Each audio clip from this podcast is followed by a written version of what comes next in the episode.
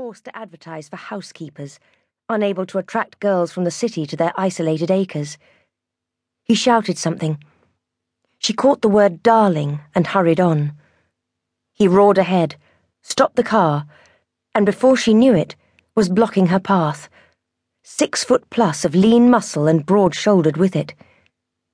May was not looking forward to running away from someone who looked as if he spent all his time wrestling bullocks to the ground especially not one with that hair colour. She whimpered.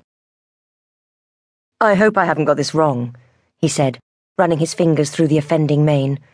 Are you May Starling?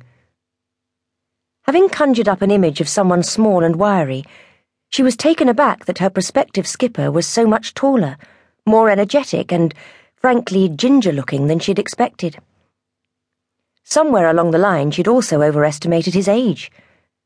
The man in front of her was in his prime and bristled with vitality, like a Rhodesian ridgeback eyeing up a rabbit. Slap in the middle of 200 acres, he probably wouldn't look quite so strapping, but most boats would feel pretty confined with him aboard. You must be Cecil Blythe, she said, recovering herself. I'm Cecil's nephew, he said, pulling on the Land Rover's passenger door, which opened with ominous groans. We need to talk. It didn't feel like an invitation so much as an order, and not a particularly friendly one at that. There wasn't another soul in sight, but if she could hoof it back to the station, at least she could always hammer down someone's front door if he made a nuisance of himself. I don't think so, she told him, starting to ease her bag off her shoulders in case she had to make a fast getaway. I don't know the first thing about you. Bill. How's that for starters? he said, looking exasperated. Bill Blythe. And you're quite right not to trust me, he continued. We're complete strangers, aren't we? Whereas you've done your homework and you know all about Cecil. Enough, May nodded, with more conviction than she felt. His age? Well, I know he retired early. That's true, Bill agreed pleasantly. Cecil did indeed retire early when he was 52. Twenty years ago, in fact. May tried to sound nonchalant.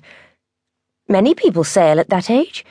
He's obviously fit enough to sail from Portsmouth round the east coast and up to Little Spitmarsh, or he wouldn't be contemplating it. I dare say he's factored sufficient breaks into the equation. At a steady pace, it'll take, what, a week at most? So I'm not especially bothered about your uncle's age. It's a delivery trip, not a blind date.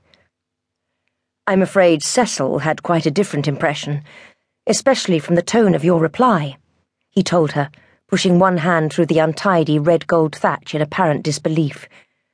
The excitement was too much for him. Oh, God. May dropped her bag. Is he stable? A suspected heart attack. The hospital's keeping him in while they run more tests, but getting himself in such a state of agitation isn't helping. He shot her a look of sympathy before his blue gaze clouded over. I blame myself, really. Cecil's been talking for years about buying this boat if it ever came on the market. I should have known he was serious.